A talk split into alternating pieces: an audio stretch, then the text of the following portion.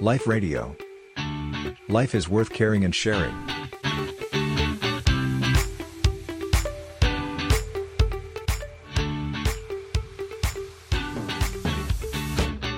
ในวันมาฆบูชา มีธรรมะอะไร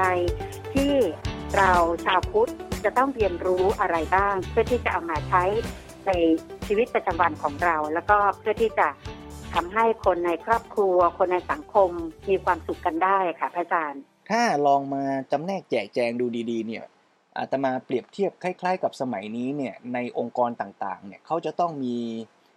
วิชั่นเนี่ยนะวิสัยทัศน์ขององค์กรขององค์กรว่าะไย่งเงี้ยค่ะองค์กรเนี่ยเรามุ่งไปเพื่อเป้าหมายอะไร เป็นเป้าหมายปลายทางที่ให้คนในองค์กรเนี่ยเห็นร่วมกัน แล้วมีวิสัยทัศน์อย่างเดียว ถ้าไม่มีกระบวนการปฏิบัติก็ไปไม่ถึงนะ ก็จะต้องมี mission คือวิธีการปฏิบัติ แล้วก็มี value คือให้คุณค่าให้ความสำคัญอย่างไร ในการที่จะปฏิบัติหรืออยู่ร่วมกัน เพราะฉะนั้นโอวาทปาติโมกเนี่ยมีส่วนคล้ายชัดเจนทีเดียว คือเรื่องสาระสำคัญประการหนึ่ง คือวิชั่น ว่าพุทธศาสนาเกิดขึ้นในสังคมอินเดียสมัยนั้นเนี่ยในถ้ำกลางที่มีลัทธิความเชื่อครูบาอาจารย์เยอะแยะหลากหลายเนี่ยศาสนาเนี้ยองค์กรเนี้ย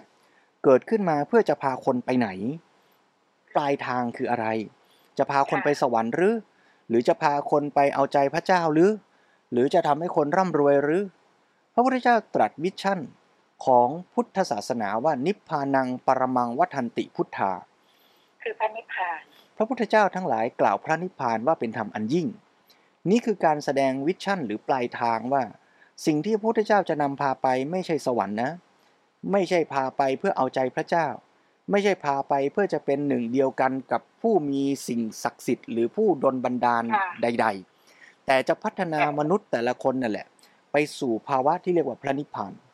อันนี้คำว่านิพเป้าหมายพานสูงสุดเลยใช่ไหมคะค่ะพวกเราชาวพุทธโดยเฉพาะชาวพุทธไทยก็ต้องมาทำความเข้าใจกันให้ชัดนะว่านิพพานเนี่ยไม่ได้แปลว่าหนีโลก ทิ้งโลกไม่เอาอะไรกับโลก นิพพานเนี่ยหมายความว่าเราพัฒนาตน ฝึกตนนะแล้วเราก็จะสามารถทำการเพื่อโลกได้อย่างเต็มศักยภาพด้วย หมายความว่ายังไง หมายความว่าถ้าเรายังมีกิเลสอยู่ เมื่อเราจะตัดสินใจทำอะไร เราจะกำหนดนโยบายขององค์กร เราจะกำหนดนโยบายของประเทศ เราจะคิดวางแผนออกกฎกติกาต่างๆ มันก็มีความเป็นประโยชน์ส่วนตนปะปนอยู่ไม่มากก็น้อย แต่ถ้าเมื่อไหรยุคนี้ค่ะใช่อะเปรียบเทียบง่าย ๆ ว่า เราจะสร้างเขื่อนสักเขื่อนหนึ่ง เราจะคิดว่าเขื่อนนี้ควรสร้างหรือไม่ควรสร้างเนี่ย ถ้าเราเผลอมีกิเลส เช่นว่าบ้านเราอยู่ในส่วนที่จะได้ประโยชน์จากเขื่อนนั้น หรือว่าญาติเราอยู่ในส่วนที่จะได้รับผลกระทบเสียหายจากน้ำท่วมเมื่อเขื่อนถูกสร้าง เราก็จะตัดสินใจต่อนโยบายนั้นอย่างมีไบแอส มีอคติ มีความเป็นตัวตนของเราปะปนเข้าไป หรือแม้ว่าเราจะเลือกตั้ง เราเห็นว่าพักการเมืองนี้เนี่ยจะสร้างรถไฟฟ้าผ่านหน้าบ้านเรา เราก็เอาตัวเราเป็นที่ตั้ง แต่จริง ๆ รถไฟฟ้าถ้ามันวิ่งเส้นอีกทางหนึ่งเนี่ยอาจจะเป็นประโยชน์ในระบบผังเมืองดีกว่า แต่เราเห็นว่าถ้ามันผ่านหน้าบ้านเราเราได้ประโยชน์ เราก็เลยเลือกพักนี้นโยบายนี้อย่างนี้เป็นต้น หรือเรามีลัทธิความเชื่อว่าคนนั้นเนี่ยเชื่อในทางที่เข้ากันได้กับเรา แต่เรายังอาจจะไม่ได้ฟังความรอบด้าน เราก็จะตัดสินใจกระทำการต่างๆ โดยที่มีความเป็นตัวเรา มีความอยากแบบเรา มีความเชื่อแบบเรา มีความเป็นพักพวกเรา เรียกว่ามีอัตตาเนี่ยเข้าไปปะปนอยู่ แต่ถ้าเกิดว่าเราสามารถเป็นอิสระจากกิเลสได้แท้จริงเนี่ย เราก็จะสามารถพิจารณาเรื่องราวต่างๆ เหล่านั้นเนี่ยอย่างเป็นธรรม คือเอาผลดีผลเสียที่เกิดขึ้นอย่างแท้จริง โดยไม่มีตัวเราเข้าไปปะปนเป็นไบแอส แล้วเราก็จะกระจายประโยชน์นั้นอย่างสมเหตุสมผล แม้ว่านโยบายนั้นสิ่งนั้นมันจะมีผลเสียต่อใคร เราก็จะต้องช่วยเหลือเกื้อกูลดูแล ผู้ที่ได้รับผลเสีย ผู้ที่ได้รับประโยชน์ก็จะต้องเห็นตามเป็นจริงว่าประโยชน์ที่เราได้รับ ไฟฟ้าจากเขื่อนที่เราได้ รถไฟฟ้าที่เราใช้ มันมีผู้คนที่เสียประโยชน์อยู่นะ แล้วเราก็จะต้องมีสัญญาประชาคมมีความรับผิดชอบร่วมกันที่จะตัดสินที่จะแบ่งปันผลประโยชน์ที่เราได้รับ ไปเกื้อกูลดูแล รับผิดชอบเอาใจใส่ กับผู้ที่เสียประโยชน์ด้วยอย่างนี้เป็นต้น เพราะฉะนั้นตัวอย่างตรงนี้แสดงให้เห็นว่า สภาวะนิพพานคือสภาวะที่เราพัฒนาตัวเราเอง จนเข้าใจความจริง วางท่าทีต่อสิ่งทั้งหลายได้ถูกต้อง โดยไม่มีความเป็นอคติ เป็นกิเลสเป็นอกุศล เกิดขึ้นในใจเรา เมื่อเป็นอย่างนั้นบุคคลนั้นจึงมีศักยภาพในการที่จะทำการเพื่อโลก เหมือนอย่างที่พระพุทธเจ้า เสด็จพระราชดำเนิน 250 กิโล ในเวลาเกือบ 2 เดือนเนี่ยไปสอนคน โดยไม่ต้องเอาใบแอดว่าเอ๊ะฉันจะเหนื่อยไหมนะฉันจะขี้เกียจไหมนะฉันจะไปดีไหมนะแต่ถ้ามีประโยชน์ทำอย่างนี้เนี่ยนิพพานจึงเป็นเป้าหมายปลายทาง เป็นวิชั่นให้ ผู้ที่จะเข้าร่วมในองค์กรนี้ เข้าร่วมในพุทธบริษัท The Buddhist Company ได้เห็น vision ร่วมกันว่า เราจะเดินทางไปสู่เป้าหมายนี้นะ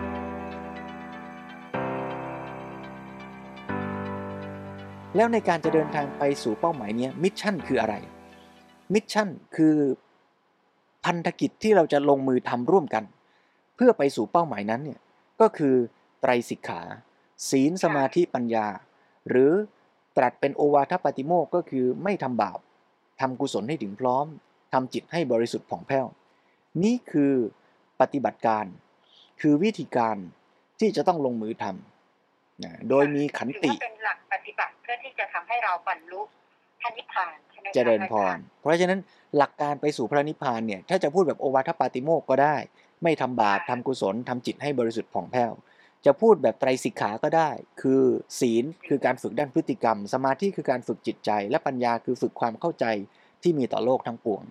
หรือว่าจะพูดแบบอริยสัจสี่ก็ได้ เป้าหมายก็คือนิโรธคือพระนิพพาน และทางไปสู่พระนิพพาน หรือนิโรธก็คือมรรคมีองค์แปด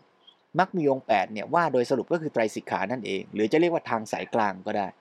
ต้องย้ำว่าค่ะทางสายกลางไม่ได้แปลว่าตรงกลางระหว่างช้อยที่มีนะ แต่กลางในที่นี้แปลว่าทำพอดี ตามธรรม อย่างยกตัวอย่างว่า เราจะลดน้ำต้นไม้กี่ขันดี ก็ขึ้นอยู่กับว่าเราต้องรู้เข้าใจความจริงว่า ต้นไม้นั้นเนี่ยเป็นต้นไม้ชนิดไหนต้องการน้ำแค่ไหน แล้วถ้าเรารดพอดี นั่นแหละเรียกว่ากลาง ถ้ามากไปน้อยไปไม่กลาง ไม่พอดี ชีวิตเราก็เหมือนกัน เราก็ต้องมาพิจารณาว่า เรากินอาหารแค่ไหนล่ะพอดี เราวางใจแบบไหนล่ะพอดี เราจะจัดการกับปัญหาต่างๆ ที่เกิดขึ้นแบบไหนที่ดีที่สุด ลูก ไม่ยอมฟังคุณพ่อคุณแม่ เราจะพูดแบบไหน ใช้วาจาแบบไหนที่พอดีที่สุดที่จะเกื้อกูลต่อการเติบโตของเขา ถ้าเราเอาใจเราเป็นหลักพูดตามใจเรา มันอาจจะไม่พอดี ถ้าเราจะพอดีแปลว่าเราต้องใส่ใจมีปัญญาเข้าใจเขา อย่างเต็มที่ เราจึงจะหาวิธีการปฏิบัติที่พอดีที่เหมาะ ไอ้พอดีนั่นแหละ คือทางสายกลาง เพราะฉะนั้นการปฏิบัติในทางพระพุทธศาสนาเนี่ยจะรูดพูดสรุป ว่าเป็นทางสายกลางก็ได้ มัชชิมาปฏิปทาก็ได้ มักมีองค์ 8 ก็ได้ ไตรสิกขาศีลสมาธิปัญญาก็ได้ หรือโอวาทปาติโมกไม่ทำบาปทั้งปวงทำกุศลให้ถึงพร้อมทำจิตให้บริสุทธิ์ผ่องแผ้ว ก็คือหลักการอันเดียวกัน ค่ะ ค่ะ ก็คือเป็นเป็นหลักการเป็นอุดมการที่เราจะไปถึงพระนิพพานได้เนี่ยก็คือหมายความว่ามันเป็นเป้าหมายสูงสุดที่เราทุกคนสามารถไป ไปถึงจุดนั้นได้เจริญพรแต่ทั้งหมดทั้งมวลค่ะพระอาจารย์ก็ต้องมีความเพียรความพยายามเนาะในใช่การที่เราจะ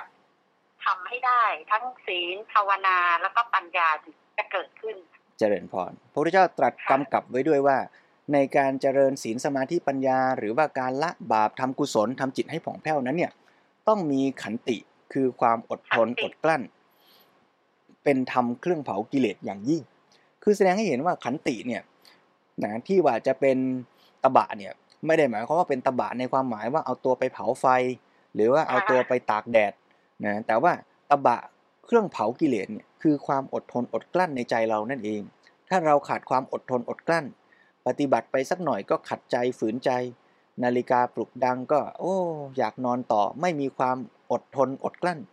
อยากกินก็กิน อยากนอนก็นอน อย่างเนี้ยกระบวนการฝึก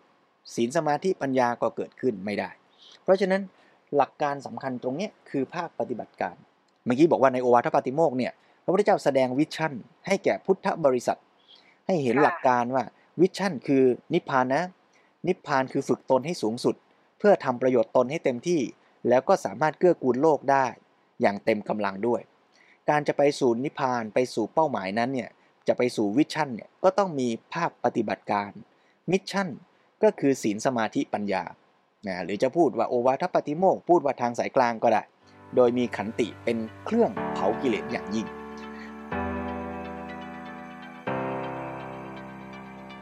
แล้วในการที่จะพาคนไปปฏิบัติการเหล่านั้นเนี่ยพุทธศาสนาให้คุณค่า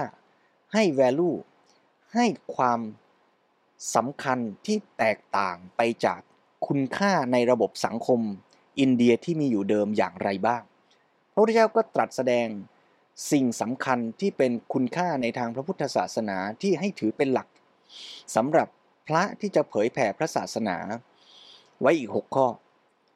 ข้อหนึ่งก็คือการไม่กล่าวร้าย ไม่โจมตีผู้อื่นนะข้อ 2 ไม่ทำร้าย ไม่ข่มขู่เบียดบัง ศาสนาอื่นความเชื่ออื่น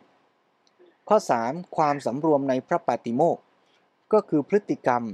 ที่จะต้องเป็นไปด้วยความดีงามนะการปฏิบัติในหลักการใหญ่ของพุทธศาสนานะเช่นว่าความเป็นพระควรมีกิริยาอาการอย่างไร ก็ทำเพื่อยังให้เกิดความศรัทธา แก่ผู้คนด้วย และเป็นอุปการะแก่บุคคลนั่นเอง ที่มาบวชเป็นพระแล้วจะได้ฝึกหัดพัฒนาตนให้ดีงามเจริญในไตรสิกขายิ่งขึ้นต่อไป ประการที่ 4 คือเป็นผู้รู้จักประมาณในการบริโภค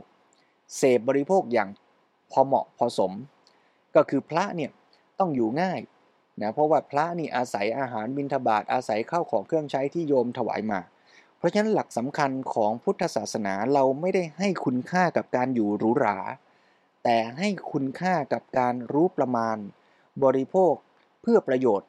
เท่าที่จำเป็น เรากลับมาถามตัวเองว่า กินแค่ไหนพอดี กินแค่ไหนพอเหมาะ ไม่ได้แปลว่าต้องกินน้อย ไม่ได้แปลว่าต้องกินราคาถูก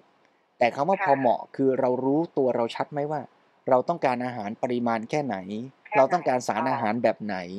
ถ้าเราตอบตัวเองได้ชัด เราเข้าใจตัวเองชัด เราก็จะบริโภคพอเหมาะ เราก็จะไม่ทำให้เป็นผู้ที่เสพบริโภคโลกนี้จนเกินไป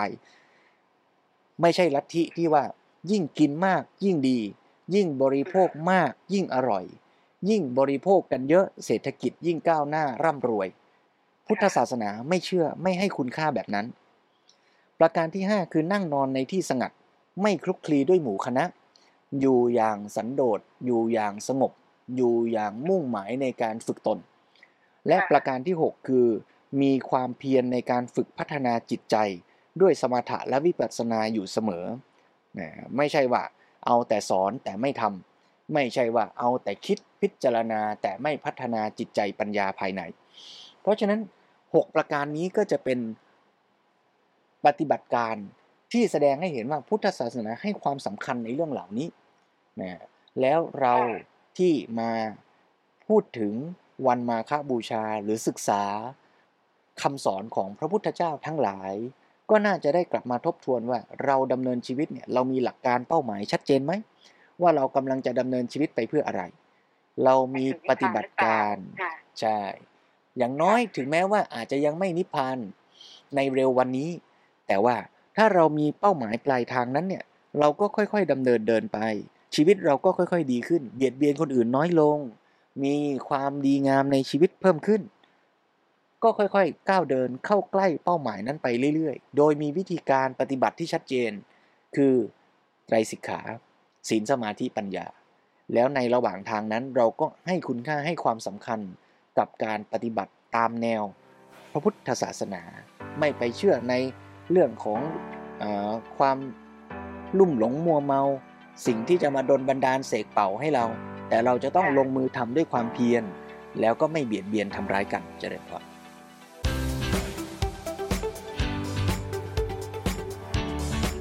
Life Radio. Life is worth caring and sharing.